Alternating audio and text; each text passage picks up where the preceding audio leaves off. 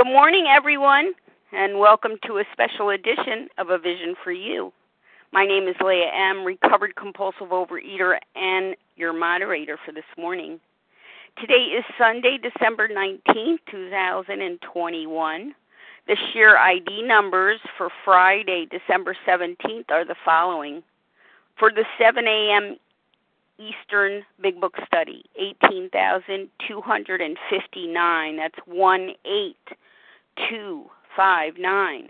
And for the 10 a.m. Eastern Big Book Study, 18,260. That's 18260. This morning, A Vision for You presents A Faith That Works. Powerless in step one, we find complete despair, frustration, and bewilderment. The mental obsession condemns us to pick up that first bite when we don't want to. And the phenomenon of craving condemns us to continue eating once we start. We have no choice. Our efforts, our energy, and our desire have not delivered the hoped for results. Our human resources, as marshaled by the will, are not sufficient. They failed utterly. When we are driven to our knees by food and compulsive overeating, we are made ready to ask for a solution. The 12 steps, as outlined in the Big Book, represent a process of spiritual awakening. Our situation is not hopeless. Far from it. There is hope, but that hope lies outside ourselves. Lack of power is our dilemma. We have to find a power other than ourselves. The big book turns up the heat and gives us an ultimatum on page 53 by reminding us about our step one experience. Crushed by a self imposed crisis, that we have no power and we are going to live miserably. So we had to fearlessly face the proposition that either God is everything or else he is nothing. God either is or he isn't. What was our choice to be? We are left with no wiggle room, no fallback position if we are looking for a faith that works. Joining us today to speak on this very topic is Matt J.F., a recovered compulsive overeater from Kentucky. Matt is dedicated to the application of the 12 steps and the spiritual work entailed, as well as his dedication for generous service on a vision for you. And it's with great pleasure and appreciation I welcome Matt J.F. to the line this morning. Good morning, J- Matt. Good morning, Leah, and good morning, everyone. Uh, thank you for that wonderful introduction, and not only for introducing me, but for shortcutting some of the things that I'm probably going to be referencing uh, during this talk. Uh, I'm going to start just with a quick prayer. God, as always, I'm grateful for the opportunity to be of service this morning. I pray that you will guide my thoughts and my words to be of maximum service and usefulness to as many of my fellows as hear them as possible. And I trust that whatever is about to happen is exactly what's supposed to happen. Amen. So, um, it's worth noting that what you just heard me do is something that I had done um, maybe five, six, certainly less than 10 times in my entire life until I found my way into this program. Um, and it's something that I now do every day, uh, more or less, at least once and often multiple times per day, which is pray. Um, so I thought I would uh, quickly qualify and uh, and and talk about the very improbable journey that I had into this program. um, I mean, I know none of us wound up here by by design uh, or by like long set intent, um, but uh, yeah, I really had a lot of contempt prior to investigation to overcome to wind up here. So uh, I am Matt JF, as in Joint Fellowship. Uh, I live in Louisville, Kentucky, and uh, I am a grateful, recovered compulsive overeater. And I know that all of my recovery comes from my faith that works for me. Um, you know, there, there's that saying that the newcomer is the most important person in the room, and so since I don't know who's new and who's not, I just wanted to say a couple of things at the outset, uh, hopefully for the benefit of newcomers. the first one is um, if I did this or, or had this done to me, anyone can. Doesn't mean it will happen, but it certainly can happen. Um, there's a saying, keep coming back until the miracle happens. Um, you know, uh, the way I the way I think about that is, there's no guarantee that the miracle will happen while we keep coming back. But one thing I'm pretty sure of is that if I hadn't kept coming back, it wouldn't have. Um, and so if you're new, um, keep coming back until the miracle happens. Um, I also want to emphasize that this is my experience, strength, and hope. And this is, I'm going to talk about the faith that works for me, not the faith that works. Um, if I, and I'm going to try and keep this in the first person, but if at any point I stray into saying you or we, please know that my intent is not to pretend that I know what's true for anyone else, including you. Um, this is just what's true for me. So, uh, I am a true compulsive overeater. I was born at normal weight, more or less, um, but my weight slid steadily up the scale every day after that. I was fat as a kid. I was fat as a young adult. I was fat as an adult. And not just fat, I was morbidly, grossly obese um, in the medical sense. Uh, so much so that in 2003, uh, I wound up having Roux-en-Y gastric bypass surgery because I was five foot eight and I weighed 380 pounds. And while, you know, I'm I'm not meant to be a skinny person, that clearly was not remotely a healthy weight for me. I'm very grateful that uh, I know it's a lot of people have that kind of surgery and it you know, doesn't work for them. It did work for me uh, in the sense that my weight went from 380 pounds to sort of in the 250 to 270 range um, for the subsequent 16 years. That's what my weight was like. But it's not what it was like, and it's not what I was like. Um, I, uh, what it was like was that um, it sucked. I did not uh, enjoy my life even a little.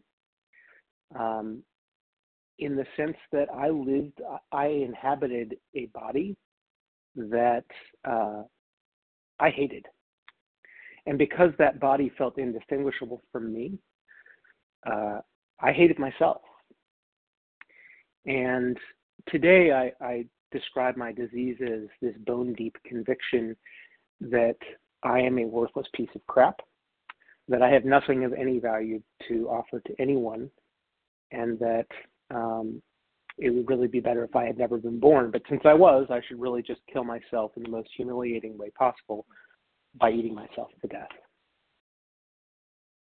Now, that was how I describe my disease now. But then I didn't know I had a disease. I thought I was just a worthless piece of crap because the two hooks upon which my identity hung for my whole life were smart and fat. I'm a good problem solver. I'm a good understander of things. I'm a good, um, I'm a good, I'm a really good figure it outer. I'm really good at figuring out a lot of things.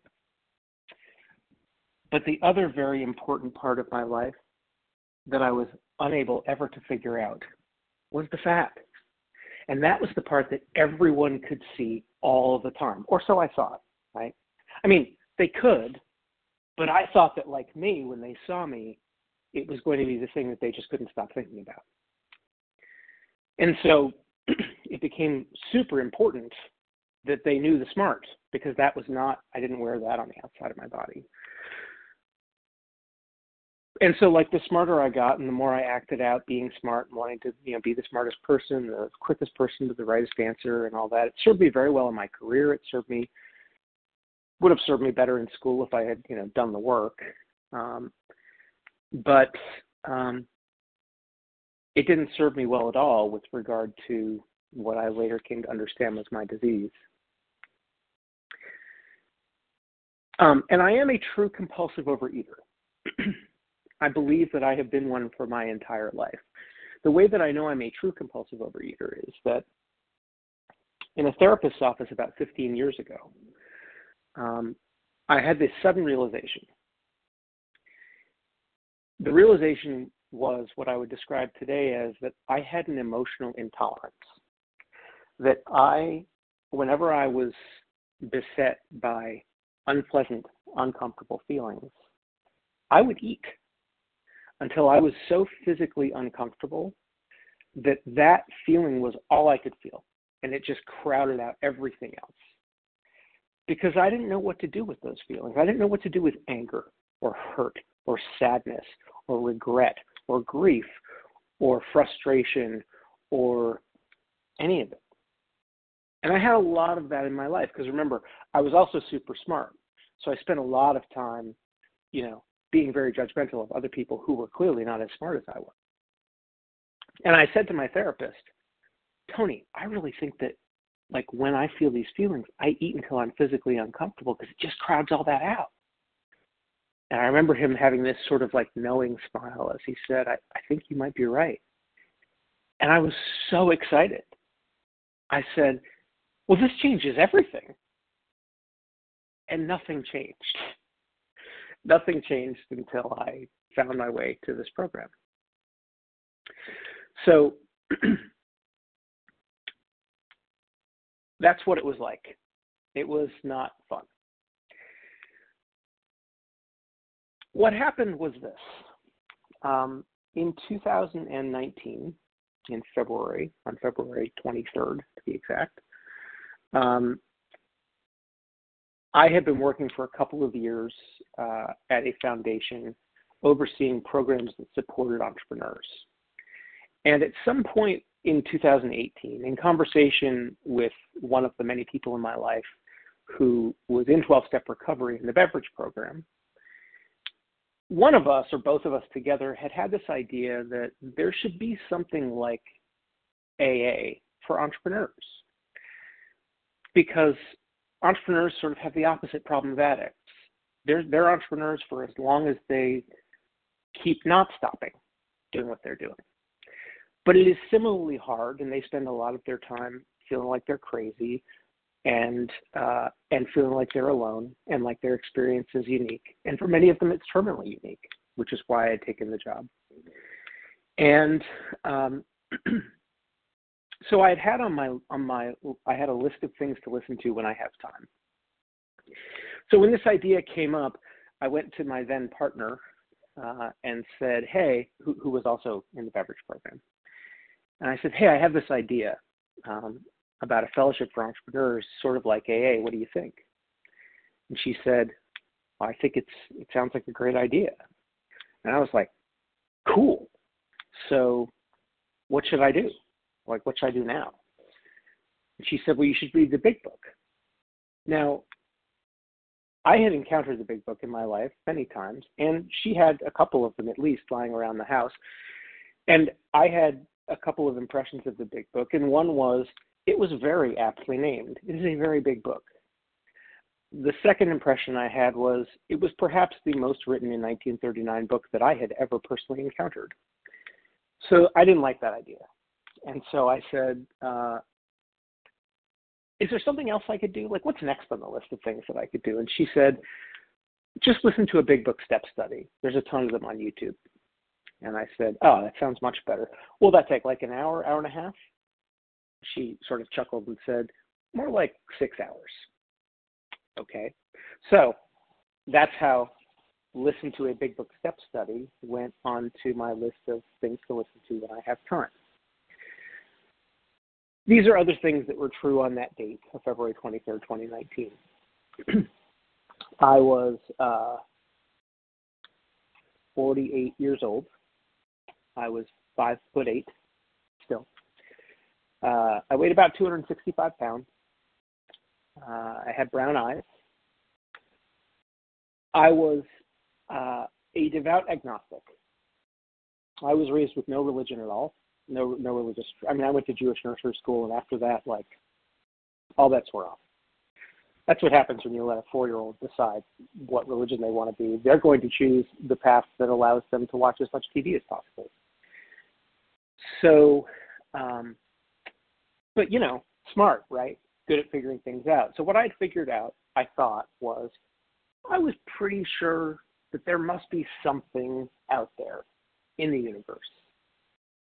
But however sure I was of that, I was much more sure that it had absolutely nothing to do with me. That um,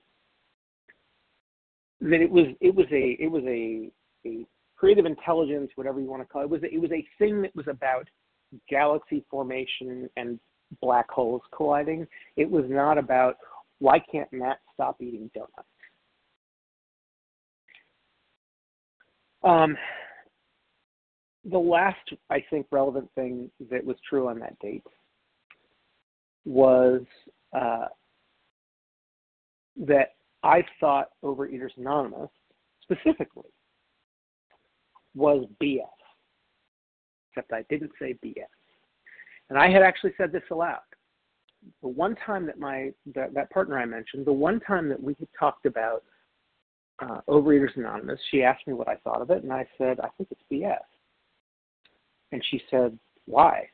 And I said, Because step one is we admitted we were powerless over food, that our lives have become unmanageable. I am not anorexic. I am not bulimic. I do not weigh 900 pounds. I can get out of bed and fit through doorways. And I am not going to like binge eat until I actually literally burst something inside my body. So I'm sorry, but go F yourself. But I didn't say F. That was the contempt prior to investigation that I carried with me into that day.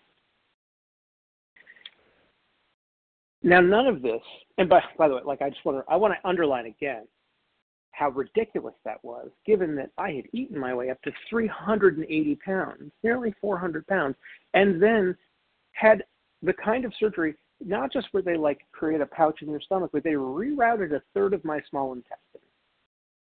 I was, and not laparoscopic, I was gutted like a fish on that table. So for me to have that judge, level of judgment was really quite something, but also pretty characteristic.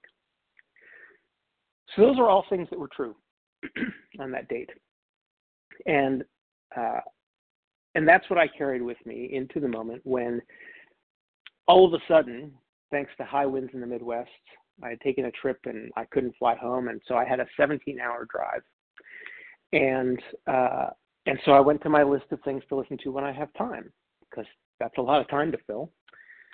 And Lord knows I couldn't let it just be filled with silence in my head, because that wouldn't yield anything good. And uh, right there at the top of the list was listen to a big book step study. And I thought, perfect. It's the perfect opportunity. Now, at this time in my life, I was not like looking to lose weight. It, it was weird because it was like one of the rare times when I was I was not quote trying to lose weight. It was just not a focus of mine. I was at relative peace with myself, as much peace as I ever had. So I opened up my I got in my rental car and I hooked up my phone and I went to YouTube and I searched Big Book Step Study. And that's when the first miracle happened. The first miracle was that uh, YouTube is owned by Google. I use Google for everything, and I had since there was a Google. And when I typed in Big Book Step Study, YouTube asked Google, "Hey, there's a guy here looking for a Big Book Step Study. What what videos should I recommend?" And Google said, "Who is it?" And YouTube said, uh, "It's this guy Matt Fisher. Do you know him?" And Google was like, "Matt Fisher, Matt Fisher. Oh, I know him. Yeah, here's here's the first link you should show him." And right at the top of my recommended links, not an ad, but just like the organic search results, was uh, Laurie C's Overeaters Anonymous Big Book Step Study, which is wonderful. If you haven't listened to it, I highly recommend it. Now, I work in the digital marketing industry, so when I saw that link and I knew that I had not asked for anything related to food, I know exactly what had happened. Google was being helpful. Google knows me really well. And Google was just trying to give me what it thought would be most useful to me in that moment. And so my first thought was, that is not what I asked for, Google. My second thought was, I'm not going to listen to that. I think that's crazy cockamamie BS. You know, like I, I, I want, I want to listen to the real thing, the thing that I know works for people. But my third thought was, no, you know what? I should listen to that crazy cockamamie BS because I'm already in the tank for AA. Like I have a ton of people in my life for whom AA makes a huge difference. I don't need to be convinced that's a good idea. So if I can listen to this nonsense and sort of get it, then maybe my idea for entrepreneurs is a really good idea. So I thought, all right, Google, challenge accepted. And uh, 20 minutes in, uh, Laurie was qualifying, and he was talking about. I won't go into it because it's actually really gross even to say aloud. But he was talking about an incident he'd had with food. He was describing what it was for him to be a compulsive overeater, and um, I was listening to him talk about it. I did not relate to it at all because it was. I mean, it was so gross. It was nothing I'd ever done or ever could imagine doing. And I was thinking, I'm going to need to turn this off. I'm going to puke in this rental car. And that's when he said, For me, there are some foods that once I start, I can't stop, and I can't stop from starting. And without even pausing to like idly wonder whether there were any foods like that for me, my brain immediately rattled off like six foods. I mean, the, just no question. Once I started drinking Coca Cola, I couldn't stop. Once I started eating like the corner brownies made from the Ghirardelli brownie mix that I got at Costco, I couldn't stop. I took it so seriously that I had bought a brownie pan that was all corner pieces. And it wasn't cheap. And I am. Six, seven, eight foods. I mean, without missing a beat. And that was that was the moment. That was the miracle. That was when I realized that if that's what being a compulsive overeater is, that there are some foods that once I start, I can't stop, and I can't stop from starting. I don't know how I can deny that's true. Denying that's true would be like denying that I have brown eyes. I mean, that is an observable fact about me. I look in the mirror and they look back out at me but so does the fact that I there are some foods that once I start I can't stop and I can't stop from starting. And that was that was it. That was the moment for me. And I think of that as being the doctor's opinion in like 17 words or whatever it was he said. For me, there are some foods that once I start, I can't stop and I can't stop from starting.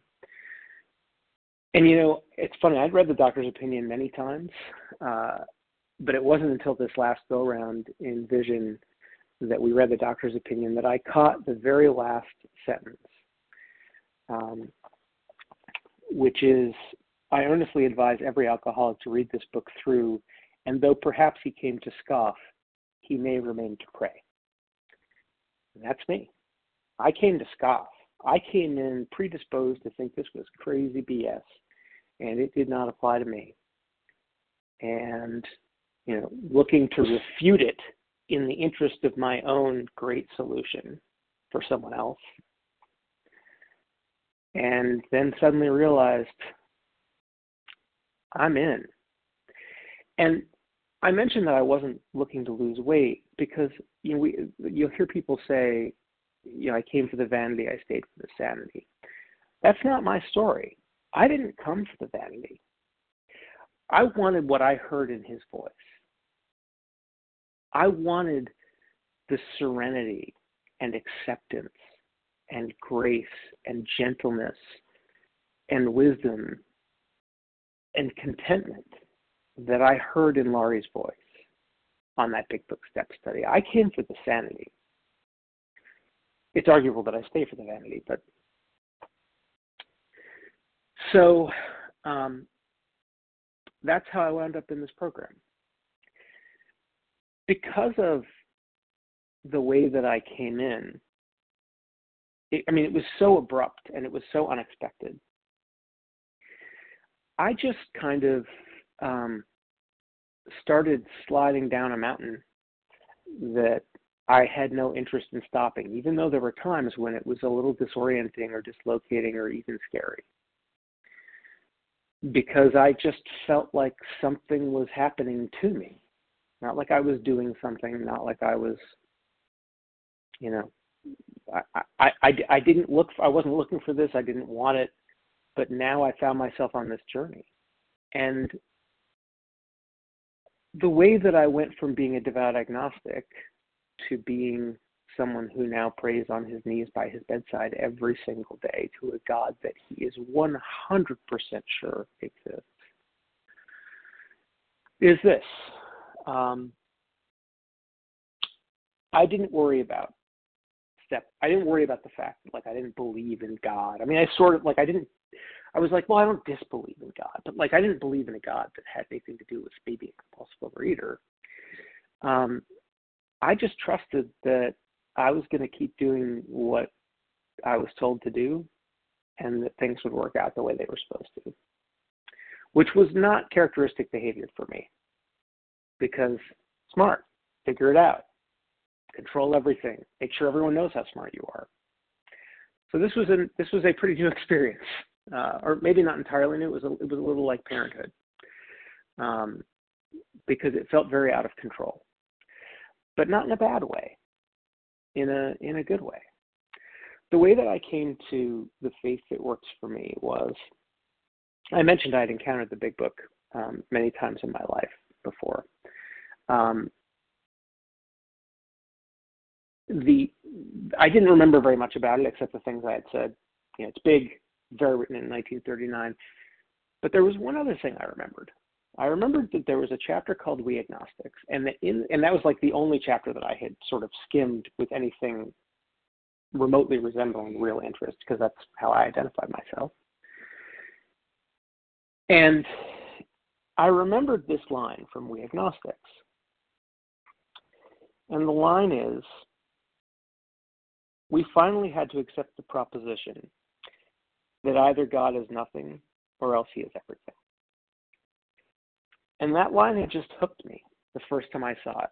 And I had and, and it had hooked me every time it came up, even before I you know wound up in this program.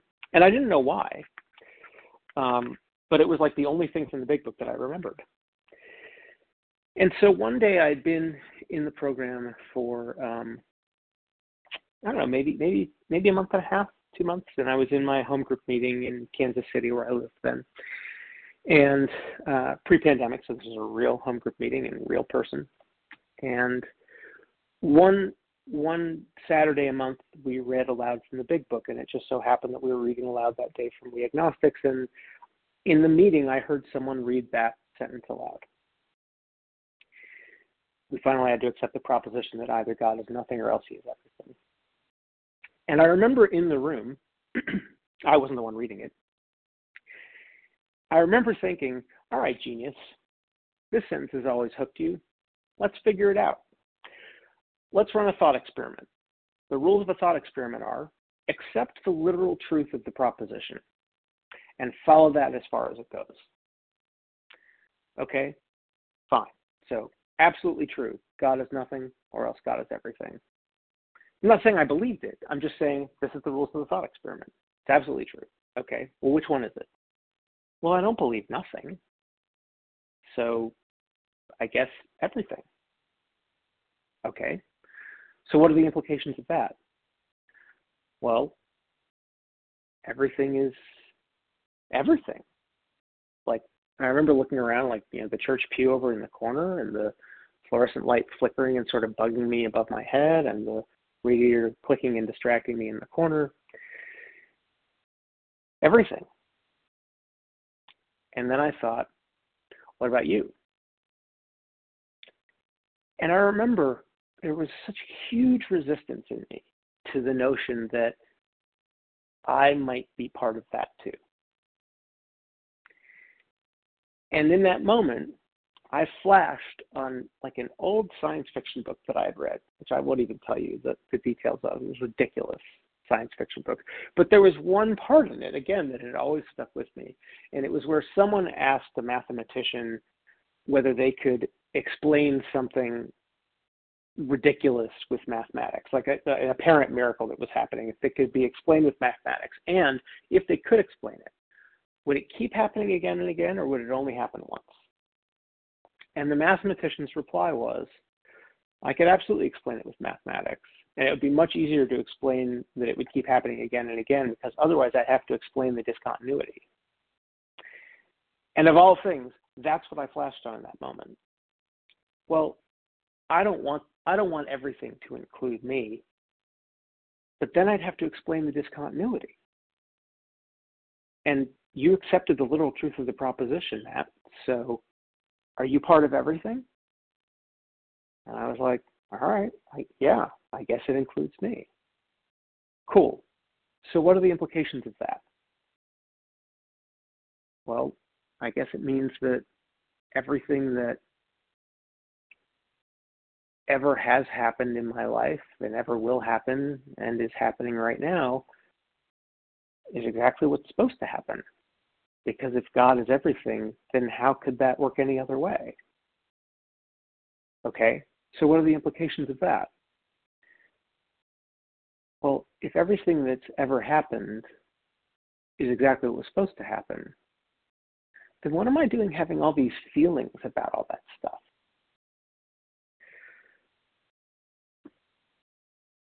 and that was the moment when I, I and this, so this all happened like you know whatever in you know less than ten seconds in the room, right?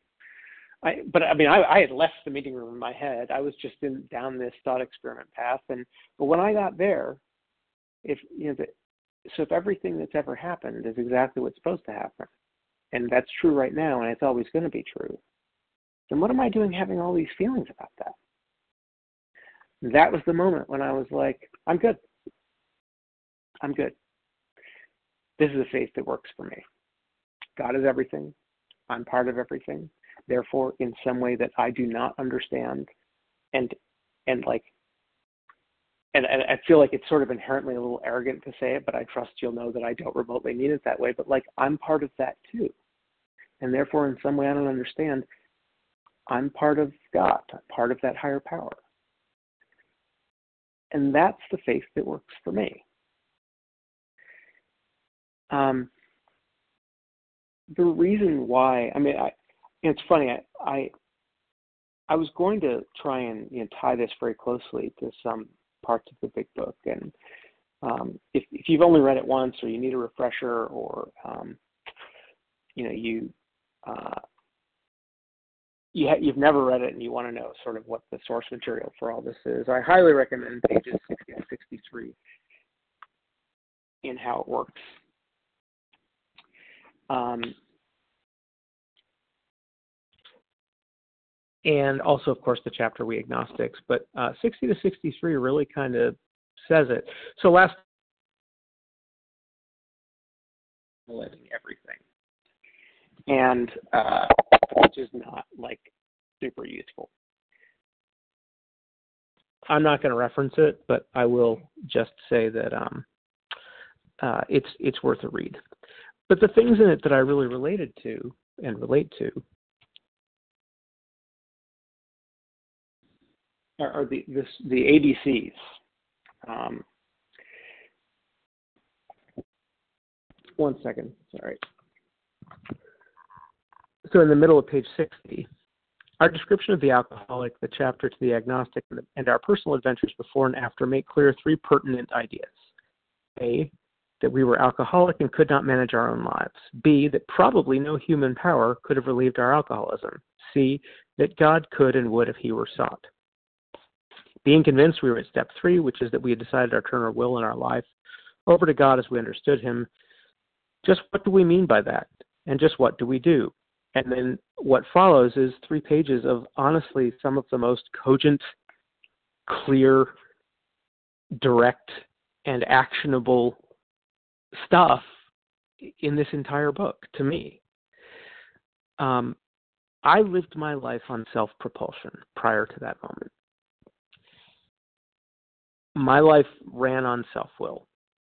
And I thought that was good. When I worked I worked in an industry that were like, you know, being a self starter and having a bias for action and, you know, moving fast and all that. These were all highly valued traits. Um, and they may or may not be good or bad in that context, but um, they certainly weren't serving me well in my spiritual life. And I had not previously understood that um, not only that I was not a that I was a compulsive overeater, but there was nothing good or bad about it. It was just like having brown eyes, right? It was not a it was not a failure of will or a character defect to be a compulsive overeater any more than it is a failure of will for me to have brown eyes if I want blue ones. It's just true or not true. And I was born this way. So clearly I didn't choose it. Who would choose it? And my parents didn't choose it. Who would choose it for their child? The the decisions that I would be that I would have brown eyes and be a compulsive overeater were not made by any human power. So how is any human power going to like change any of that, address any of it, allow me to recover from any of it?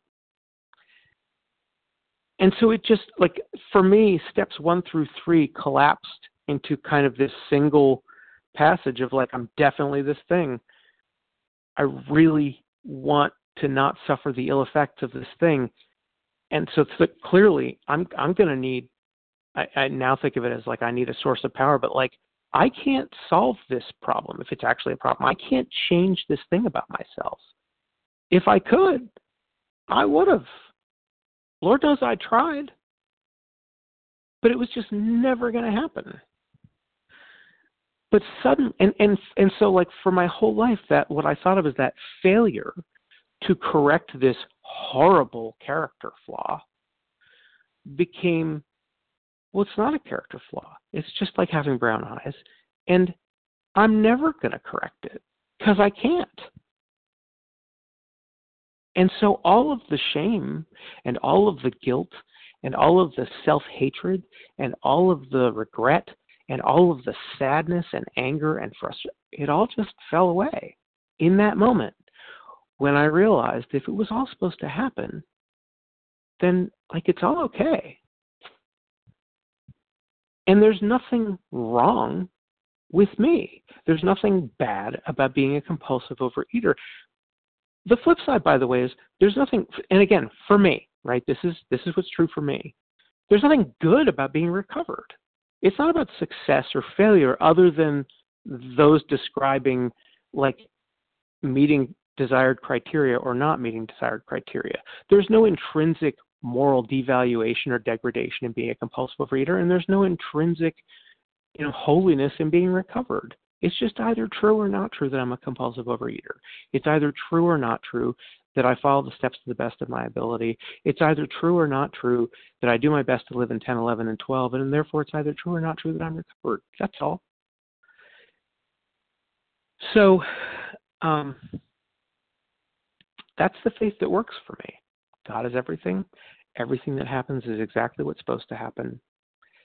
And it's all okay. I'm not the director. I mean, like, at first that seemed like bad news, right? Oh my goodness, I have so much less control than I thought. But I got to tell you, giving up the reins of of a horse that not only was far beyond my ability to control, but that weren't even actually connected to the horse at all, and thinking that every time I moved the reins and the horse did whatever it wanted, I sucked. To oh, these this isn't my horse and and these aren't my reins. There was such relief in that. There was such relief in being able to finally simply acknowledge that I'm an addict. There's nothing wrong with me. It's just true that I'm an addict. I have an emotional intolerance, a physical allergy, and a mental twist. I didn't choose any of it. It's okay because that's all part of what's supposed to happen too. The relief in that was so immediate and so all I would say all consuming, but that's sort of a negative connotation. It was like so pervasive that that's why I was like, all right, yeah, I'm good. This faith works for me. Um,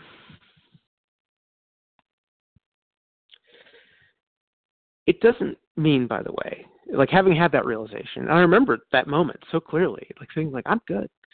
Um, meaning like I'm I don't need to look any further. I'm I've got I've got a conception of higher power that, that is all that I need. But having the conception, you know, living in 10, 11, and 12 to the best of my ability, do not remotely mean that I live every moment in serene acceptance. I don't. I am still insane on a regular basis. And I define insanity as like an absolute refusal to accept what is obviously true and also being really upset about that. When I'm restless, irritable, and discontent, to me, that's the same as I'm being insane. I have expectations that are not being met. That still happens to me all the time, multiple times per day, many times, but dozens of times per day. Living in 10, 11, and 12, for me, like the point of doing that is not to maintain a perfect state of grace. For me, grace lies in returning to grace. I stray off that mark all the time. The only the the only recourse I have is to do my best to do the work and pass back over it sooner than I would have otherwise. And if if insanity in my life is, you know, restlessness, irritability, and discontentment, then I guess sanity is expecting, um, making my expectations conform to life rather than the reverse. It is both acceptance and doing what is required of me. It's serenity. So, um, I have to keep doing the work to to come back to that place because you know I came for the sanity and that's kind of what I'm staying for too. The problem is that I'm still a human being and I still like have a vestigial brain at the base of my skull that's basically the brain of an iguana. And I am human, so I have perceptions of the world that are wildly inaccurate and incredibly incomplete all of the time. But the lizard's not very smart. So I see I perceive changes in the world that may or may not be real. The lizard demands an explanation, so it knows what to do. Do I fight? Do I freeze? Do I uh, flee? Do I feed or do I do the other thing? And so my, my, my smart brain spins up a story to satisfy the lizard because the lizard's actually demanding this story and all of that's fine. That's all natural and normal, and you know that's that's all that's all cool. What's not cool is I forget that I'm not watching a documentary. I think that I'm sitting in the security center of a hotel and I'm watching all the monitors and they're giving me an accurate understanding of what's actually happening. And I don't like what I see and I have feelings about that the key is not like the feelings don't stop showing up. The key is that I need to reconnect to the, to remembering this is not a documentary I'm watching. It's The Shining by Stanley Kubrick. It's not, you know, it's not horror exactly, but it's incredibly disturbing and most importantly, it's not real. There's nothing wrong with me spinning the stories. There's everything wrong with me believing them. Because, and by wrong, again, I don't mean like I'm a bad person. I just mean that is not consistent with returning to grace. I can't return to grace until I remember, oh, right, none of this is, has anything to do with me. A, I don't understand what the hell's going on in the first place. But B, I, none of it has anything to do with me. There's exactly one thing in every moment that has something to do with me. What is the next indicated right action? That's it. I'm a choice provider. I am not an outcome decider. The previous next action is no longer available, and the next next right action isn't going to be available until I make the next one, because that's the paper it's written on. So when I'm restless, irritable, and discontent, just a little bit more every day, I try and remember a little bit sooner that all of this is God's will, not mine, that's being done. And in fact, so I want to try and make this I feel like it's gotten a little esoteric, but I want to I want to make it a little more real. Thy will not mine be done was my first prayer. It was the thing that I found myself saying very early in program, even before I had this conception of a higher power that when I found myself restless, irritable, and discontent, or even just a little tense, or even just found myself with a with an idle moment or two, usually I was standing when that happened, not always, but I would just take a moment. I'd clasp my hands together in front of me, not in prayer, but just holding one in the other, and uh, take a deep breath, roll my shoulders back, and aloud or just in my head say, Thy will not mine be done. Thy will not mine be done. Thy will not mine be done. Three times. And before I had this conception of a higher power, I felt crazy doing that. Because remember, I had prayed like, I don't know, five, ten times in my entire life. And now I'm like standing and muttering to myself like a crazy person. What are you doing? But here's the thing it helped. It helped my restlessness, irritability, and discontentment. And you know, I also didn't understand what those words meant at that time. It just made things better. And so that was my first prayer. Um, my first regular morning prayer was just to kneel by my bed. At first, I didn't kneel. At first, I was like, eh, I don't need to kneel. It's fine. I would just like do it in bed or I'd like do it sitting at the table or whatever. And I would just say the serenity prayer because that was the only one I knew by heart. And then one day I heard someone, I think on a recorded podcast, say that they had been doing the same thing. And then someone told them, just try it from your knees and see what happens. And it was transformative. And I was like, all right, sure. Seems crazy. It also seemed like it seems crazy that that would make a difference. And it also seems crazy to me to do it. But hey man, whatever. Let's let's try it and see what happens. What's the worst that could happen? You can't get back up. So one morning I tried it on my knees by my bedside with my elbows propped on my bed and my hands clasped together in front of me and it made a huge difference. I don't know why. But you know, why is an outside issue? It's not up to me why. So that's what I do now every morning. Uh, more or less. I, I, I miss a morning, maybe maybe two or three mornings a month. I will miss. Um, although I do try every morning at least to kneel and say the Serenity Prayer because now, like my my prayer practice has has grown and evolved, and um, it now takes you know probably a good ten minutes of of kneeling, which gets a little bit harder every day, um, to get through the whole thing. And because what's grown over the last nearly coming up on three years has grown from just being the serenity prayer to now it's like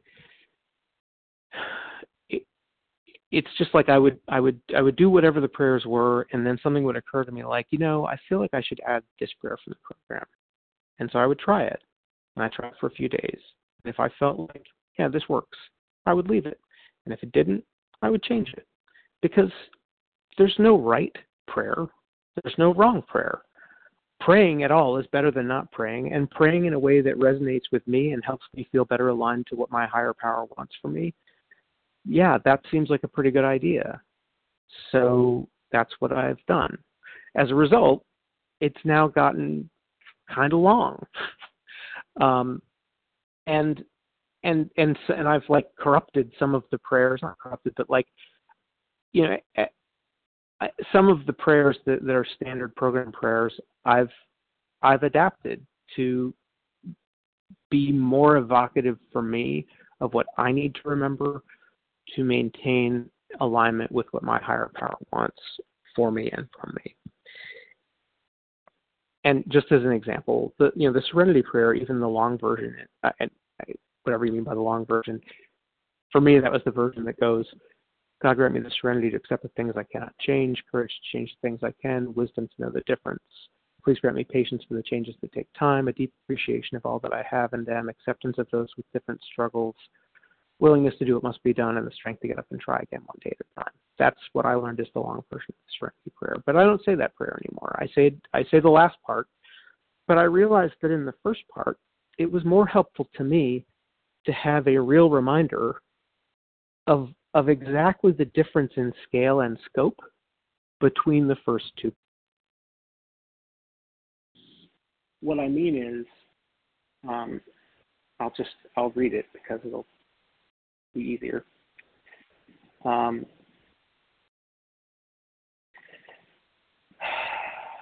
let's scroll back up. So, so now the Serenity Prayer I say is this Dear God, I pray that you will grant me the serenity to gracefully, gratefully accept the endless ocean of things I cannot change, the unavailable choices I cannot make at this time, in this place, with these tools, or that are quite simply not mine to make at all. Willing courage to change the thimbleful of things I can, and to choose next not what I want, but what you want. Focus and strength to finish what I begin once I begin, unless you and only you correct my course. Patient wisdom to discern the difference and to keep my attention on my next choice and not the outcome, because it is your loving will, not mine, that will be done in this moment, as it ever has been, as it ever shall be. And then I say the second part. And I'm not recommending that to anyone. I'm just sharing my experience, strength, and hope that that's what worked better for me. I still say the Serenity Prayer. I say it a ton of times uh, a day. Uh, usually, when I pause and pray, you know, at least a couple times during the day. Um, I'll, I'll just say the standard short serenity prayer, but in the morning on my knees by my bedside, that's the one that serves me best right now. Um, there is something in that though that I that I also want to point out. I, I mentioned I used to say, "Thy will not mine be done" three times. I realized that um, it helped for me to have an explicit reminder that that's a, that's not just true right now that it's always been true and it's always going to be true. So now what I say is, Thy will not mine was done, Thy will not mine. I'm sorry, Thy will not mine be done, Thy will not mine was done, Thy will not mine is done. Just to remind myself that, yeah, it's what's happening next, it's what happened before, but it's also what's happening right this second. Um, I also say an anchoring and grounding prayer that just kind of came out one day to remind myself that, you know, my faith is that is in a higher power that is everything, and that I'm part of that, and what that means to me aspirationally. Um, I say a first step prayer um, that that just explicitly calls out. Um, it starts by saying, God, I've been today that I'm powerless over my diseases, and without you, my life is unmanageable. I surrender them all to you.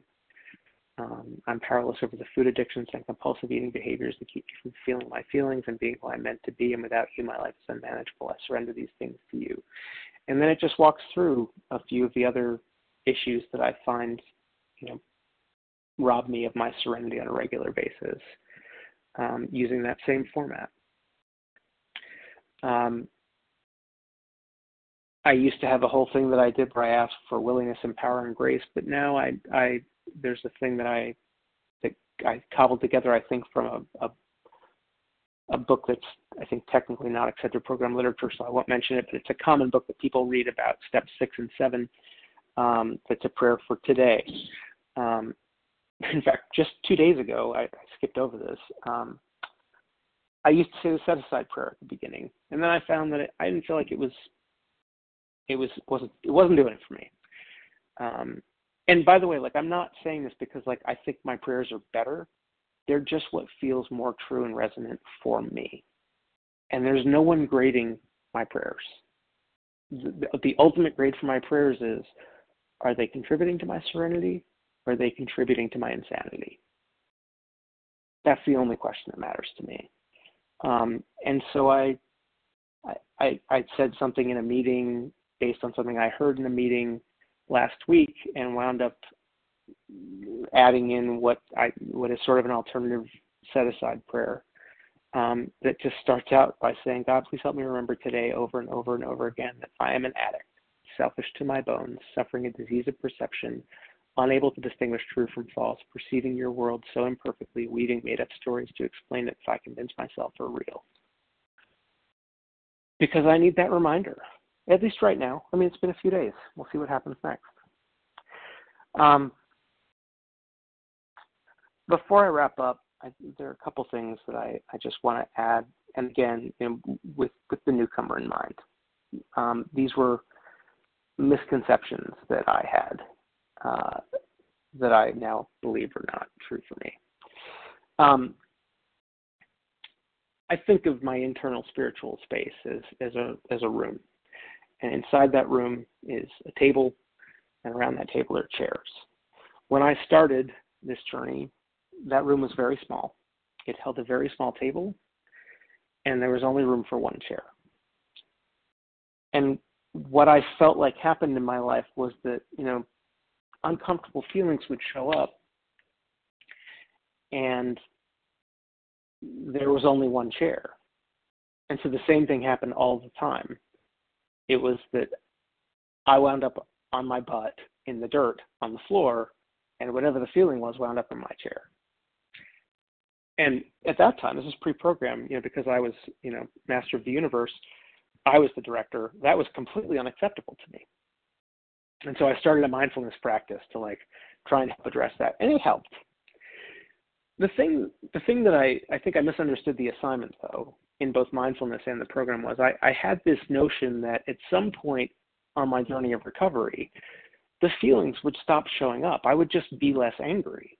I would, I would, I would, you know, I would have less sadness. I would, you know, be less frustrated with myself, whatever. What wound up happening the more I did the footwork was not that the feelings stopped showing up. They still show up with great regularity. It's just that the room gets a little bit bigger every time I do a little bit of footwork. And as the room gets bigger, there's room for a bigger table with more chairs around it. And so the difference now is that when the feelings show up, you know, I it's okay. I can acknowledge that they're there and offer them a chair. They just don't get mine.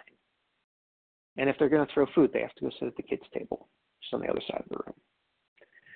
So the the misconception that I had was that the feelings would like get different or stop showing up, and it turns out that's not the way it works for me at all they still show up with great regularity. I also had this vision that, like, well, you know, when things do show up, I will just always respond with consistently better serenity.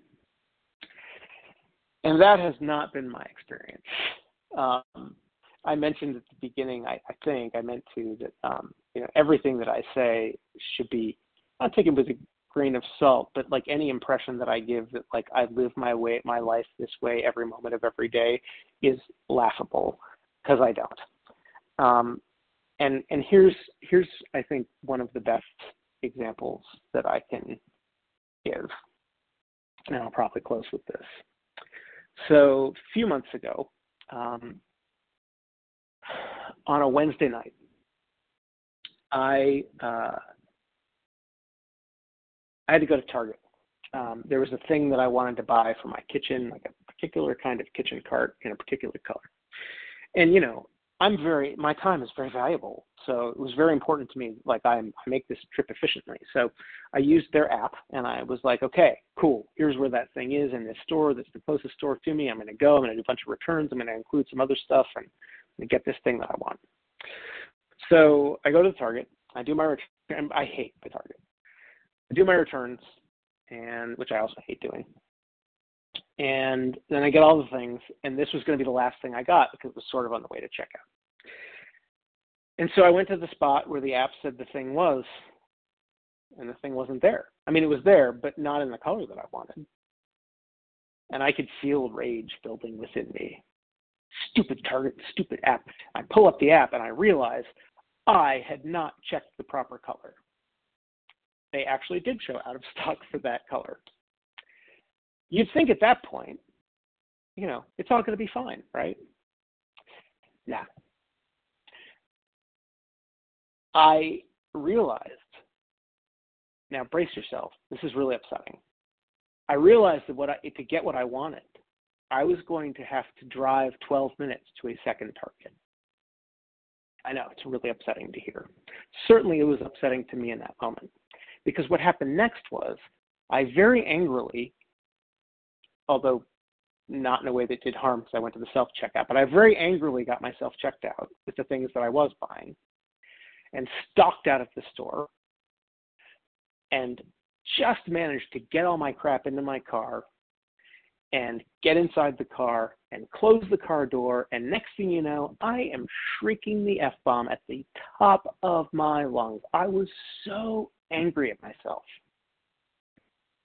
Because again, I was going to have to drive 12 whole minutes to a second target. So, uh, any, but so here's the so here's the amazing thing. Even as that happened, there was a part of me that was like, "You're going to need to do a 10 step about this. This is nuts. Like this is objectively crazy what you're doing right now."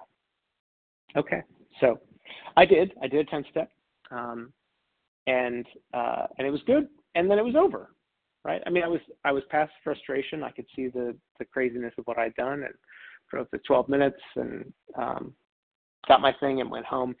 Um, when I got home, I parked in the garage under my building, and uh, because I had my arms full of other things, I didn't carry in the thing that I had wanted to get because it was kind of bulky. I just left it in the back seat. Uh, and had my hands full and, you know, went to the elevator and, you know, sort of juggled things in the elevator and went upstairs. Fine. So that's Wednesday night. Thursday morning, I had a dentist appointment. So, and it was really close to my, my apartment. So five minutes before the appointment, I go down to the garage. There's no car. And I thought, oh, that's weird. I mean, I must have parked on the street. I must have I must have not parked in the garage. So I went up to the street, no car. And I thought, well, okay, I guess I parked in the surface lot. Maybe I wanted to pick up the mail on the way in. So I, I went out back to the surface lot. No car. My car was stolen out of my secure garage under my building. So here's why am I telling you this? So remember the shrieking maniac of the night before and having to go to a second target, right? You would think this must have been quite quite a doozy. Nope. I was I, I remember being amazed on some level that I was just kind of like, huh, all right, I guess my car's stolen. This is probably going to be a little inconvenient. I wonder how much it's going to cost. But like, just kind of curiously, not with any stress or trepidation, because the faith that works for me is God is everything. And if my car's supposed to be stolen, then my car's supposed to be stolen. And even when I remembered that I probably left that I left the key fob in the car because I'd gotten in that habit and locking the door from the keypad, which I had probably forgotten to do because I had my hands full. Even when I remembered that, there was no moment when I was like, you know, wanted to be back in that car shrieking the F bomb at the top of my lungs. Because it was just what happened. And it's okay. Because if God is everything and I'm part of everything, then how could it be any other way? That's okay too. That's that's why I came. That's the sanity that I came for and the sanity that I stay for. Last thing I want to say to newcomers, because I'm sure like it, I know I know from talking to newcomers and new sponsees that it is top of mind. Um, I have also lost, you know, depending on the week, 50 to 60 pounds in this program since I came in, and I maintain abstinence and all those things. Yes. But I can tell you with 100% certainty that I would gladly give back every pound I've ever lost, all the way back up to 380 or even 500, if I could keep the sanity that I have found through this faith that works for me. Now, I'm not sad that no one's asking me to make that bargain. But yeah, I mean, and I can't believe that I'm saying. And if you had told me three years ago, like that that I would have a faith that worked so well that that was true, I would have told you you were insane. If you had told me three years ago that my car would be stolen, and I would literally like, I, you know, I didn't spend a single moment, even a little upset or resentful about it. I would have told you you were off your rocker. If you had told me three years ago that I could have the life that I have today,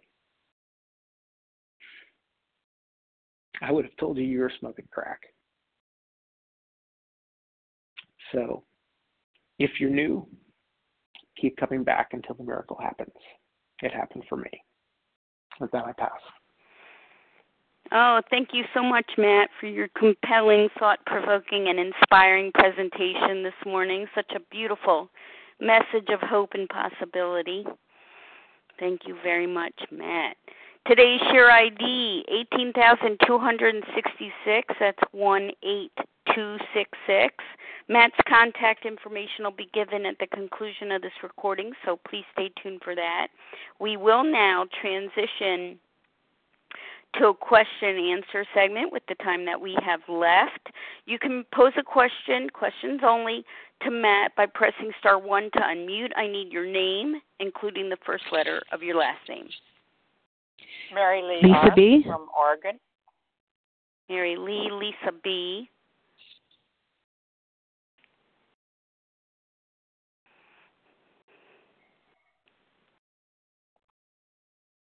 Star 1 to unmute.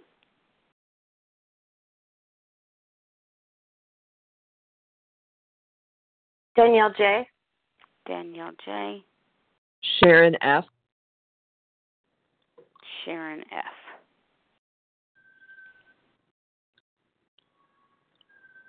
Okay, that's a good group. Thank you. Everybody, please mute except for Mary Lee.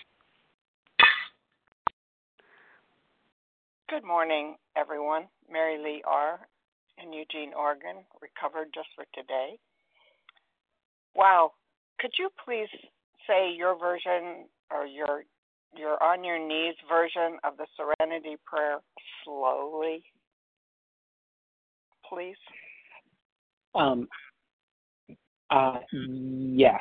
Uh, well, I, I'm I'm a little torn because um, I'm happy to do it. Um, I, I will do it. I'll also say anyone who um, would like, I, I have it. It's all written down. Anyone who wants a copy of it, I'm happy to provide, and I'll have my contact information after the the call. I'm also on the member directory on the Vision site. Um, yeah, it's uh, Way to dear God, proceed. I pray. What's that? Perhaps that might be a better way to proceed if they could Okay. be in touch with That you. works. What do you think about that, Matt? That works for me. Okay, excellent. Mary Lee, perhaps you can be in touch with Matt and receive that. Thanks. Just in the interest of time. Thanks so much. Okay, Lisa B, your turn. Matt, hi. Thank you so much for your share. Um, my question for you is that I really appreciate your how you come to your faith. It's awesome. Um, do you ever get derailed by other people's opinions or what you think they might think? That's one of my biggest things, and I get thrown like this is what my, I might think, but what do they think? Um, and how, if you do, how do you reconcile that, or how do you how does your faith work with that? Thank you. Sure. Um, so, I most of the time, most people I don't, which is not that new a phenomenon. However, um, some people, some of the time, and a very few people, a lot of the time, yeah. Um, and and I have other issues too with that are sort of related, which is like you know, um, pe- people. It, it, it's it's sort of like anytime anyone is acting in a way, especially but not only toward me, that doesn't conform to my expectations, um, that that hooks me a little bit uh, or a lot. Um, so it helps me to remember a couple of things. Number one, um, if God is everything, which you know, like I can't prove, but I'm certain is true for me, um, then that's not. It's only me. It's also them. So I'm basically judging God in another person, which doesn't seem like a great idea to me. Now, it doesn't make you know. It, I want to emphasize like that's not the same as saying like I feel bad about myself for doing it. I don't. I'm a human being. This is natural and normal. Like I perceive that they're behaving in a way in the story. I tell myself is it's all about me. You know, I, I, I am an addict. I'm sort of uniquely selfish, right? But that like believing and it being true are not the same thing. The other thing though that it helps me remember is this. Um, every day there are 86,400 seconds. That's been true more or less, uh, give or take a second or two, I guess, um, for every day of my life, which is now nearly 51 years old. Um, out of all of those many, many hundreds of millions of seconds that I've been alive, I have spent every single one of them inside my body, my head, my heart, and none of them inside anyone else's. And I barely understand what the hell is going on inside my body, head, and heart most of the time. There's all kinds of stuff that happens in here all the time of which I am not even remotely aware. And some of it results in things coming out of my mouth or showing up on my face. I have a terrible poker face.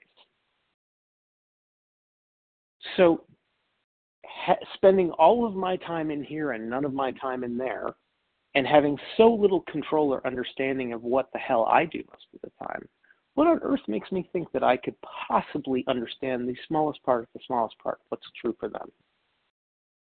The last thing that helps me remember is, and, and again, that's not like I suck for doing that. That's just that's normal human behavior, at least for this human. But the last thing that it helps me remember is this: um, I feel like the world sort of breaks into two groups of people people who believe that everyone's doing their best all the time and every moment with the tools and resources they have available, and people who don't. And I am definitely in the former camp. Um, and that includes me. Um, I do believe that everyone is doing their best in every moment, in every moment of choice with the tools and information they have available. The thing that I have to remember is they're doing their best not my best. And neither one of us is capable of doing better than our best. And my best often looks pretty terrible in hindsight. So maybe I should just lighten up and accept that I probably don't really understand what's happening. And if I do, they're doing their best. And um, and usually that, which all of which is a long way of saying, I like I realize I could do a tenth step. Now, when I realize I need to do a 10 step, usually because it's like I've seen that movie before, I know how that movie ends. Even though, I mean, it's like if there's a new Steven Seagal movie that, that's coming out, like I haven't seen the movie, it's not out yet, but it's a Steven Seagal movie. I've seen this movie before. All of my resentments are like that. When I realize I could do a 10 step, usually that alone, like, so eliminates my restless irritability and discontentment, but I don't wind up doing a 10 step. If I have to do one, if I if there if it's still there after I realize, I do a 10 step. And if I'm still restless, irritable, and discontent after I do a 10 step, I have more work to do. Either more inventory work or more likely I have boundary work to do. And, uh, you know, that's kind of a pain in the butt because it's more work. But if I want to return to sanity, that's what I have to do. So I hope that answers your question. Thank you, Lisa B. Danielle J. Star one to unmute. Hi, Danielle J. Um, from Washington State. Thank you very much, Matt, and thank you, Leah. Um, my question is Did you, or yeah, I guess, did you have um, trepidation or any kind of uh, uneasiness with the word God, not having anything to do with your faith or your conception of God, but the actual word. And if you did, how or do how do you allow that to come through or get past that? So that's my question. Thank you very much. Sure. Um, thank you for the question. Uh, in in a lot of my life, yes, I would have had a lot of disdain for the word God because it had religious overtones to me, irrespective of like didn't matter which religion, right? Any it had overtones of religiousness, which, as I mentioned, I grew up without religion or faith. Like, didn't go to church, don't have any dogmatic faith of any kind, um, and and have been disdainful at times in my life uh, of people who did, and um, and thought that was sort of weak-minded and you know whatever. Um, fortunately, that had been sort of I had grown out of that, but before I came to program, and so I just thought of the word God as being a symbol that connotes creative intelligence, higher intelligence, organizing principle, you know, great creativity, whatever you want to call it. Um, it was just, it was, it's just a, a word symbol that connotes something out there that I don't understand that is in some way shaping what's happening. Um, and that's um, that's what yeah I've I've heard people refer to God as an initialism, standing for great outdoors, good orderly direction. Um, you know, some people say higher power. It took me a long time to say God. I would say higher power pretty consistently. Um, but yeah, as time went on, I realized it's just shorter. So um, I guess what I would say is uh, I, I, heard someone talk about the fact that the, that the word God appears in the Big Book and and with a male uh, gender, and that that disturbed them for a long time. But then they realized that like it, now they just see it as a reminder of the fact that they choose their own conception of a higher power. It's not good or bad that it's in the Big Book that way. They just when they're hooked by it, they're just like right, right. I get to choose mine and uh, I thought that was really helpful. So I pass. Thanks, Danielle J, for your question. Sharon F, your turn. Buenos, buenos dias, Matt. And this is Sharon F in Ecuador. And your share today was beautiful and it resonated with me so much. Um, my question for you is I'm starting a big book study on Tuesday of this this next week with two other fellows um, who have been isolated, um, like I have been um, during these hard last couple years. And um, after opening the big book study with a prayer, what would you do if you were in my shoes, in my place, to start this um, big book study to propel in a really good way? What would be like? I've never done a big book study before in this way, um, just with a sponsee, and so I, I just want to, um, I just want it to be um, very. Um, I, I'm not expressing myself very well here, but anyway, what would your suggestion be after opening with a prayer as far as getting it started? Is is it a big book study or a step study? Like you're reading the big book, or are you actually working the steps in the big book? No, it's just going to be strictly um, uh, what it's actually going to be. What it's going to be, but the um, what I had planned was just a big book study. We've been um, the three of us have been isolated a lot, and um, mm-hmm. we live in different parts of Ecuador. Um, okay, so I I don't I don't know that. I mean, what probably the, the most relevant, timely advice that I could share would be um, how I approached this talk. Um, right now, I'm looking at a couple of dozen uh, index cards on my bed with, you know, words and phrases and acronyms written on them that I jotted down last night. But um, I've realized that to be of maximum service and usefulness in sharing or speaking. Um, and, and I want to emphasize, like, that's not altruism. I, it's important to me to be of maximum service and usefulness because that's what keeps me recovered. Um, right. It it is it is. I really have to.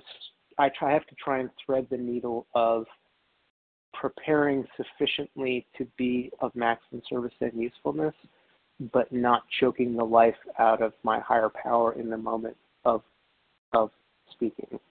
So, um, you know, what what you heard me say today was not scripted, but it was a little bit prompted, and it did have a little bit of forethought. But mostly, I was committed to just showing up and letting it be what it was supposed to be, and um, that feels like the best thing I could tell you. But you know, I, I I've never done what you're doing or been in your situation, so you know, please take what you like and leave the rest.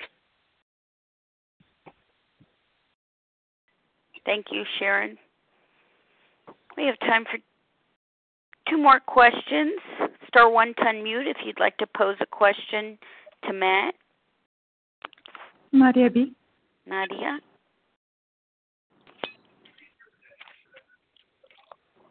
Anyone else? Star one to mute.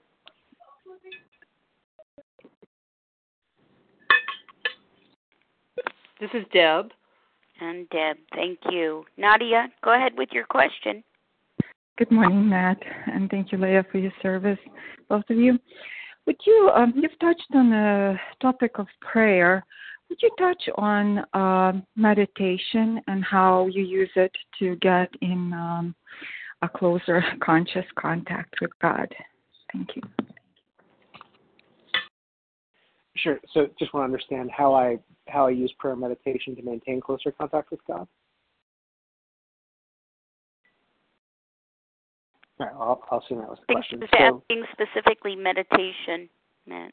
Meditation. Okay. Mm-hmm. Um, well, part of part of that morning um, sort of prayer recitation thing. Um, I mean, the entire thing is meditative for me because it's the the parts that are that are scripted which is most of it. Like I have it written out in front of me when I do it, partly because I have a bad memory and partly because it changes not infrequently. Um, and I like to be able to capture those changes in real time. But the parts that I know by rote are, are sort of mantra-ish to me now. I just mean in the sense that they're they're word and sound patterns that I can say without thinking about them, and the process of saying them creates sort of occupies the talky part of my brain and and lets better things happen sometimes. Sometimes crazy idle nonsense happens. Um, i do uh, i try to remember before i start that to uh, still on my knees by my bedside um, take three deep breaths and say one word on each inhale or exhale and what I'll say is, Thy will not mine be done, Thy will not mine was done, Thy will not mine is done. Um, I guess it's actually probably 18 breaths. Um, I, I, try and do at least six and say the first part just to kind of anchor myself and, and place myself in that space of remembering what I'm doing and why.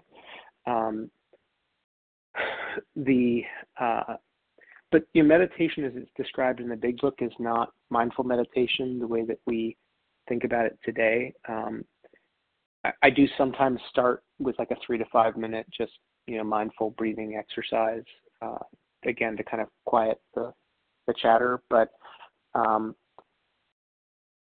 step eleven, I, I was going to touch on. I, I, wound up not. Um, so step 11 my morning routine is part of my morning prayer and recitation um, and part of that is about asking for guidance and direction and reconnecting to the notion that I'm meant to be of service, et cetera, et cetera. Um, I do also have a, daily review practice. Um, uh, I have some outside medical issues that make it really hard for me to do that at night. So I do it usually the next morning. I say usually, that ebbs and flows. So I do that very imperfectly. There are times when I will string together a month in a row. There are times when I do it less than half the time. But I do try and return to it as best as I find I'm able, and that includes um, basically like a checklist of things. Like if I know that I know that if I do all of these things in a day, it's actually red, yellow, green most of it. I know that if this is green all the way down, I will have had an amazing day and probably feel incredibly good. That has never happened, so that is a theoretical understanding only. Um, usually that list is at least half red and yellow. Um, but it just helps me reconnect to what are the things that I can do that help me when I'm restless, irritable, and discontent. And really, what that means is how can I be a better service to my higher power by being of service to my fellows, both inside and outside the program. So um, I hope that helps. Thank you, Nadia. And our final question this morning comes from Deb. Hey, thanks for so much for your service, Leah, and it's good to see everybody. Um, Matt, this is Deb S., compulsive overeater, and I live in Michigan. My, I'm always working to uh, get that 10 step as deep and as effective as possible, and I was just curious if you would be willing to just share some of the words that came out after like that target experience that you shared when you did your 10th step. Uh, I I don't know that I I mean, I can tell you what they probably were, and, and you know, what I mentioned, like I've seen this movie before. All of my resentments are are about, um, you know, I perceived that something happened, told myself a story that raised some uncomfortable feelings, and that really is intolerable to me. Um, when I got, when I said emotional intolerance, that's what I meant. Um, I, I can't tolerate emotional discomfort at all. So, the, the you know the, all of my 10 steps wind up more or less the same which is like you know i was annoyed with myself because i was not following my script of being like uh, both of being like a you know super mature and effective adult and also a good recovered boy. And um i was being self-seeking because my pride and ego were invoked because i think i should be those things. And i was being dishonest because I know that I was doing my best, and also I know that I am not ever going to be perfectly either of those things. And also, it's all a higher power thing. It's not a Matt thing because what already happened is done. The, the, the could I have done a better job with the next indicator right action in the moment of picking the right thing in the app? Yes. Can I now? No. It's over. It's past. It's no longer available. So, and what am I afraid of? Most of my fears boil down to the same thing that somehow like I will convince myself that my disease is right, that I'm a worthless piece of crap, and that like I really should just kill myself and go back to the donut. I mean, like that's those are the broad strokes of every 10 step I think I've ever done. Um, and whether it's me I'm resentful at or someone else isn't really that different. Um, so uh, yeah, I, I hope that helps. Thank you, Deb, for your question. Thanks, Thanks to all who posed questions this morning. And of course, thank you, Matt, for giving so much of yourself this morning, offering us such a beautiful presentation. The share ID for today's presentation, 18,266. That's 18266. Time to close and we'll do so from page 164 in a chapter entitled A Vision for You. Our book is meant to be suggestive only. We realize we know only a little. God will constantly disclose more to you and to us. Ask Him in your morning meditation what you can do each day for the man who is still sick. The answers will come if your own house is in order. But obviously, you cannot transmit something you haven't got. See to it that your relationship with Him is right and great events will come to pass for you and countless others. This is the great fact for us. Abandon yourself to God as you understand God. Admit your faults to Him and to your fellows. Clear away the wreckage of your past. Give freely of what you find and join us.